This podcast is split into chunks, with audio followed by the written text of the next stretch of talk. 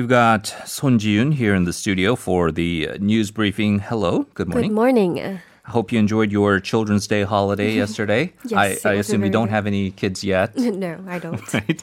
But it's a good day of rest uh, for most of the people here in this country.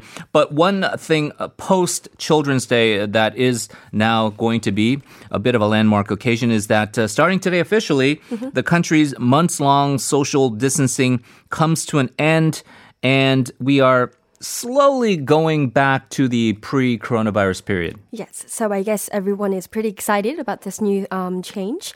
Uh, the golden holiday period that lasted for about a week since last week finished yesterday, during which groups of people uh, might have gathered in popular places, coming into contact with hundreds or even possibly thousands of people.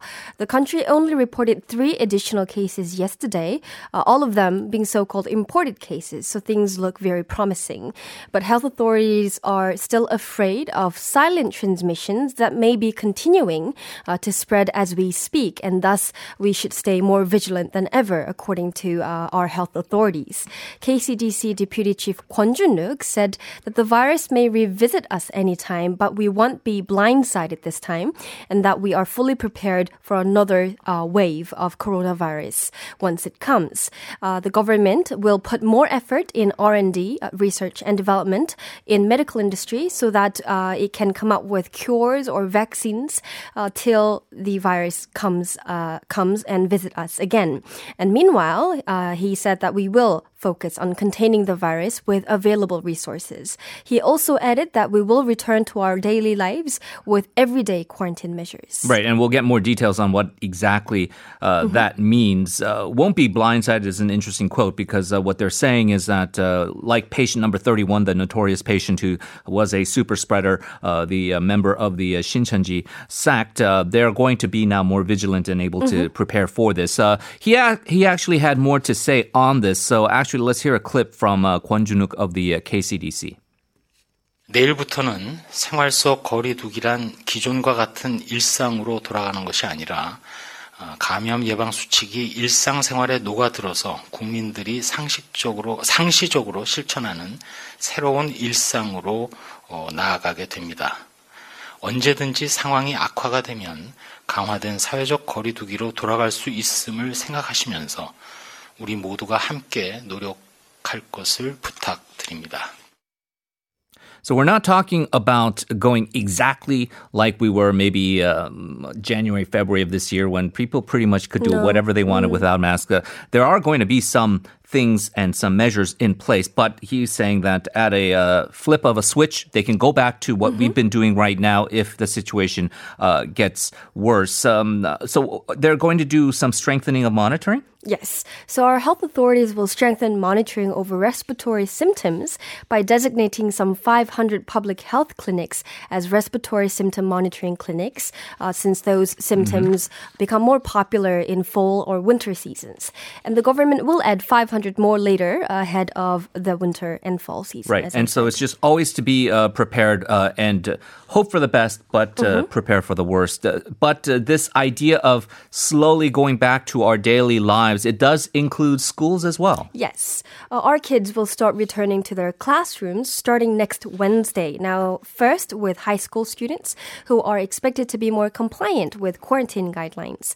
Now, high school seniors uh, will start going back to classrooms next Wednesday. Then, high school juniors, middle school seniors, and first and second year elementary school students will return to their classrooms on May 20th.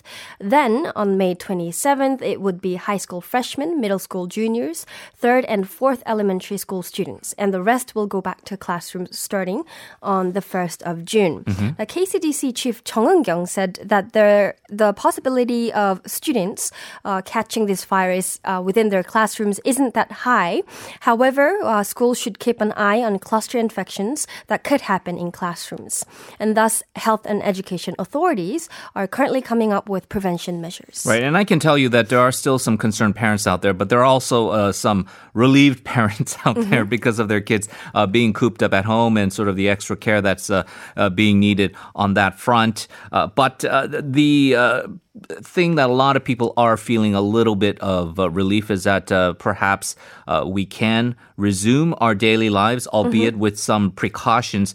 But again, and it, it sounds like a broken record, and people might be uh, tired of hearing about Mm-hmm. it, but this does not mean we can uh, just let our cautions down. We do have to stay vigilant and uh, especially uh, be worried about situations like what we've seen going on in Daegu recently. Right. So untraceable infections continued popping up in Daegu, which is quite concerning. Uh, So far, our health authorities couldn't trace back 1,021 infections uh, countrywide, meaning that they couldn't find out where and from whom these patients contracted the virus from. As of Sunday, nine of those cases uh, happened that were untraceable from the previous two weeks. Uh, 6.8% of all confirmed cases during the period, which is over the government's target of 5%, which is why we should stay quite uh, concerned. What's more concerning is that seven of these nine cases are from Daegu. One was asymptomatic, meaning that this uh, person did not show any symptoms. If these patients went around coming into contact with other people, it means that there could be more unidentified patients, possibly in clusters. In response, Daegu decided not to join others in relaxing social distancing measures. Now, Mayor of Daegu Kwon Young-jin released a statement yesterday said that Daegu will continue to maintain strengthened social distancing measures given the circumstances. Moreover, schools in Daegu may open later than the education ministry's schedule, and those in Daegu are also expected to be required to wear face masks uh, on public transportations. Yeah, so it is unfortunate that uh, Daegu perhaps uh, cannot uh, join the rest of the country right now in uh, starting to go back to this so-called everyday quarantine life. And you don't want to cast um, unfounded suspicions, but what we did know back then was that there were a lot of cases of members of the Shincheonji Church who did not disclose their church affiliation. Right. Later were found to be uh, positive, and then later had to admit that they were part of this. And they've been remaining secretive. Uh, there has been a push for more transparency, but I, I think we've still seen cases of that, uh, unfortunately, occur. And these mystery of these uh, seven cases, again, do lead some people to perhaps uh, feel uh, there might be still some transparency uh, problems there uh, with the church. But we will have to see on that front. But uh, we will have to also have a hope that uh, the easing of these social measures, Ji-yoon, would mean that uh, perhaps we can see some kind of a boost to the economy. There certainly has been some uh, economic challenges here. Uh, another measure that was taken by the uh, central government to uh, provide disaster relief funds. Everyone happy about that. We talked about um, how who's eligible, how much people can get, and you can spend in your local economy. But uh, it looks like, unfortunately, there are people who are trying to exploit this situation. Yes, unfortunately. Well, Gyeonggi is one of the provinces that rolled out its local disaster emergency allowance programs earlier than other provinces, and its cash aid and coupons are already circulating in the market, fueling money into the local markets. Now, Unfortunately, some merchants saw an opportunity to abuse this well intentioned program and they decided to raise the market price of their goods. Now, a number of consumers posted on social network services uh, of how local shops and markets have raised the price of groceries. Now, this harms consumers who don't have other options to turn to. For example, those who live in underdeveloped commercial areas. They don't have any choice but to go to those shops and pay more. Now, in response, Gyeonggi Mayor Lee Jae-myung said that once identified, uh, the local government will remove the stores from the list of shops that can receive payment in disaster relief allowances and will later conduct local tax audits. Rightly so, people are outraged by this kind of Mm-hmm. price gouging, and you don't want to take advantage of uh, the, the government generosity as well as people who might not have any other alternatives. We know that there are exceptions. You cannot use these funds for uh, the big online shopping malls No, or the no. big department stores or the big uh, retailers, and so those guys can stay price competitive, but you can't buy it if you don't have the funds to do so. Mm-hmm. And if it's these local markets who we know we sympathize for being uh, kind of of uh, bullied around in the marketplace have been suffering a lot from mm-hmm. this economy, but at the same time, you want them to also uphold some ethical standards as well. And so uh, th- there looks like there will be a crackdown, and we hope that everyone can survive in this economy, but uh, do things fairly. Uh, let's talk about the global perspective of all of this, then, Tune, because uh, there is now a, a push to distribute COVID 19 testing kits, try to get some vaccines and treatments available mm-hmm. at affordable prices. And so uh, let's first hear some remarks from the United Nations Secretary General Antonio Guterres. I was very happy to join the World Health Organization and an initial group of health actors to launch the ACT Accelerator, a landmark global cooperation to speed up the development, production, and equitable access to the new COVID-19 diagnostics, therapeutics, and vaccines. These new tools can help us to fully control the pandemic and must be treated as global public goods available and affordable for all. All right. Well, as you heard, um, as part of an effort to making these uh, vaccines and cures a global public goods available and affordable for all, the UN Secretary General hopes to raise $8 billion uh, for the fight against the coronavirus. Now, of the targeted $8 billion, $4 billion will be used for vaccine developments, $2, billions will, uh, $2 billion will be used for searching treatments, and the rest, $1.5 billion uh, dollars, uh, will be used for producing testing kits. Now, the Secretary General added that uh, this $8 billion is for development alone, and to help everyone in need globally, the world would need about $40 billion, mm-hmm. which is five times more uh, the target. In fact, UN member countries pitched in at least 7.4 billion euro already, almost hitting the $8 billion target. Now, EU Commission contributed 1 billion euro, Norway uh, contributed $1 billion, Japan $8 million, $800 million, France and Germany each contributed 500 and 500, 520 million euro. Uh, other countries uh, that donated certain amounts include Britain, Italy, Switzerland, the Netherlands, Australia, Saudi Arabia, Kuwait, and African states, um, and many more have donated. South Korea also decided to donate, and it donated mm. around $50 million. Unfortunately, the US, Russia, and India opted out uh, from donating. Right. Mm-hmm. these uh, donations are made public, so it's interesting to see sort of the, the gap in, in, in uh, how is. certain countries are, are, are uh, donating quite a large amount. Um, other countries, mm-hmm. perhaps a little less so, uh, South mm-hmm. Korea being one of those countries. The U.S., Russia, and India not uh, deciding to participate. The U.S. is an interesting case and a little bit worrisome because they were also one of the very few countries that decided not to use the global standard for the WHO no. with the testing kits in the beginning of the outbreak. And the CDC in the U.S. tried to develop their kits on mm-hmm. their own. Mm-hmm. Uh, it, it was found to have a uh, very, very uh, fatal flaw in those t- kits, which delayed their testing protocols, which unfortunately was one of the factors as right. to why we're seeing the uh, U.S. situation uh, so uh, unfortunate in terms of how they've been unable to handle the, the spread of the virus uh, compared to other countries like South Korea, namely. So um, the cooperation there will be ongoing. Now, you mentioned Europe and a lot of these European countries. Uh, Norway really sticks out, uh, mm-hmm. a country of that uh, relatively small size, donating right. over a billion dollars.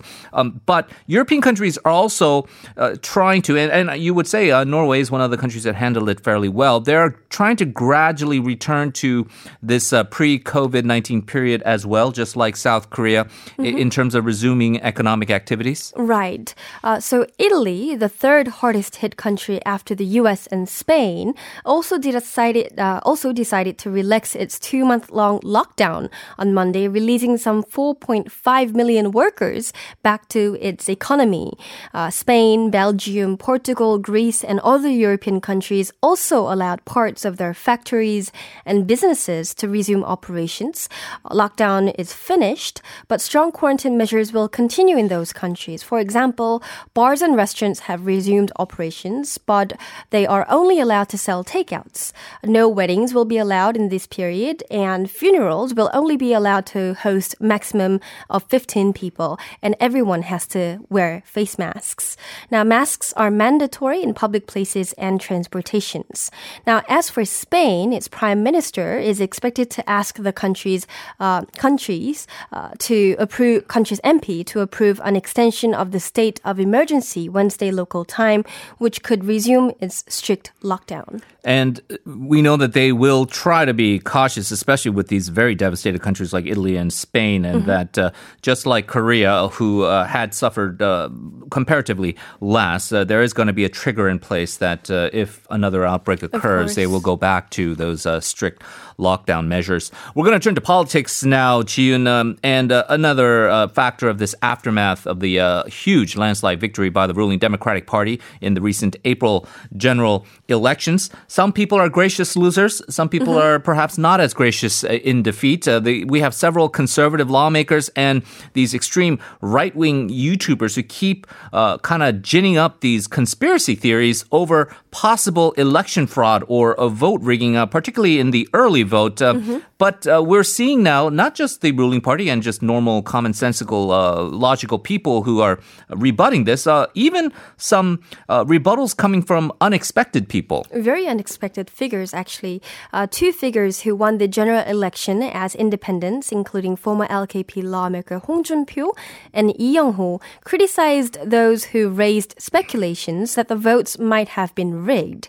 Now, Hong said that it's the 21st century it's not likely to rig votes and that it's not too late for us to wait until the recount is done. Uh, he said theoretically it is possible, but he has doubts that such vote riggings have happened. Now, Lee Yong-ho said that uh, such co- conspiracy theory is not worth arguing even. And he said early voting surely has its flaws and there's room for improvement.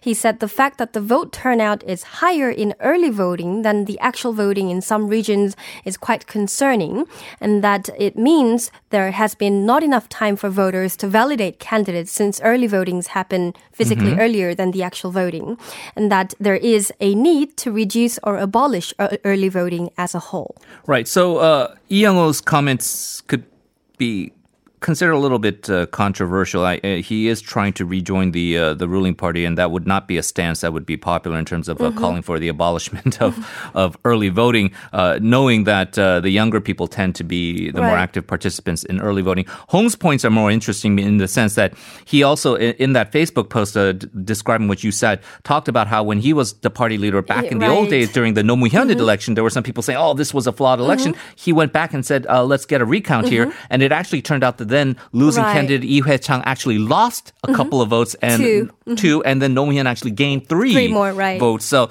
he's saying this is not the period of the Jayu-dang or the mm-hmm. Liberty Party where you can just kind of stuff ballot boxes right. and change things anymore. This is the modern period, and we just got to be a little bit more commonsensical. And so mm-hmm. hopefully uh, that kind of logic will prevail among the conservatives there, and we can put this issue to bed. Let's talk about another controversy that was brewing for quite a while. It, it was a very popular ride-hailing service here in Korea. They had to stop operations last month because mm-hmm. the National Assembly uh, passed a revision that, uh, in essence, basically banned this service. It's been about two months since then, and now we are seeing this company uh, deciding to file a petition. Right. So the so uh, the revised act only allows Tada to rent out its vans and drivers for at least six hours at airports and ports for tour purposes only.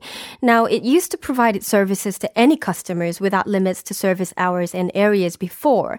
The value creators and company, uh, known as VCNC, the operator of Tada, submitted a petition to the Constitutional Court against a revised Passenger Transport Service Act last Friday, accusing that the revision is an infringement of freedom of corporate activities and other basic rights. Now, the company also pointed out that the new act not only harms themselves, but it also harms consumers by restricting their transportation options.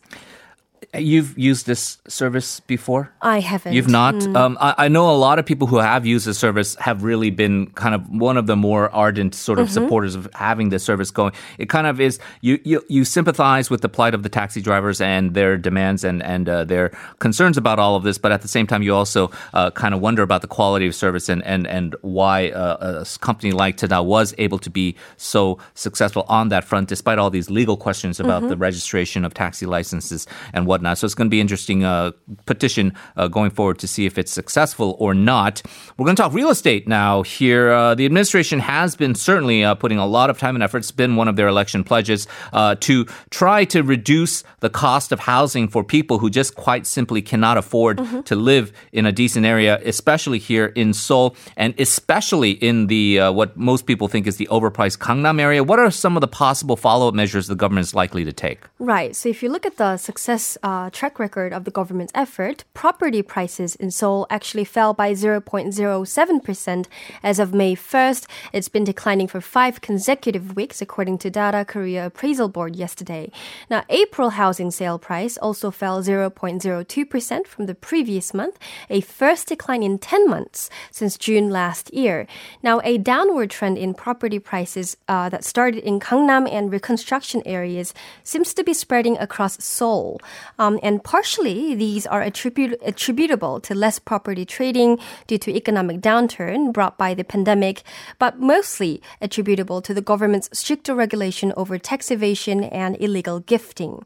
Now, the government's next move is likely uh, expanding housing supply in Seoul and other metropolitan areas, mostly by rolling out small redevelopment projects to revamp worn out residential areas and constructing uh, more public rental housings. This is of those uh, policies that, uh, if you recall, the then uh, candidate Moon Jae-in, when he was asked about when he was the uh, chief of staff, key aide to the former president uh, Roh Moo-hyun, but one of the regrets of that administration was that they were not able to get a handle on on real estate and, and the bubble. Mm-hmm. they seem a lot more determined to to make sure that this comes to fruition, despite some blowback. And we've seen the election results that had occurred in Seoul, where mm-hmm. it was a clean sweep for the ruling party, but there were only um, a few constituencies where the uh, conservative uh, opposition party won, which were namely the, the Gangnam right. districts yes. and that one district in Yongsan, mm-hmm. which goes to show that uh, when you have areas where the property prices are, are quite high, uh, people are very much resistant to they the are. idea of taxation and uh, the idea that they are being punished somehow, mm-hmm. even if they are maybe not speculators, although speculation still seems to be a problem mm-hmm. even during uh, a downturn like this. Wish we had time to go over our final stories here, Ji-yoon. But as always, we appreciate all the hard work that uh, you have uh, done for us here. And uh, hopefully, uh, we'll get some more reporting from you uh, shortly. Thank you very mm-hmm. much. Thank you.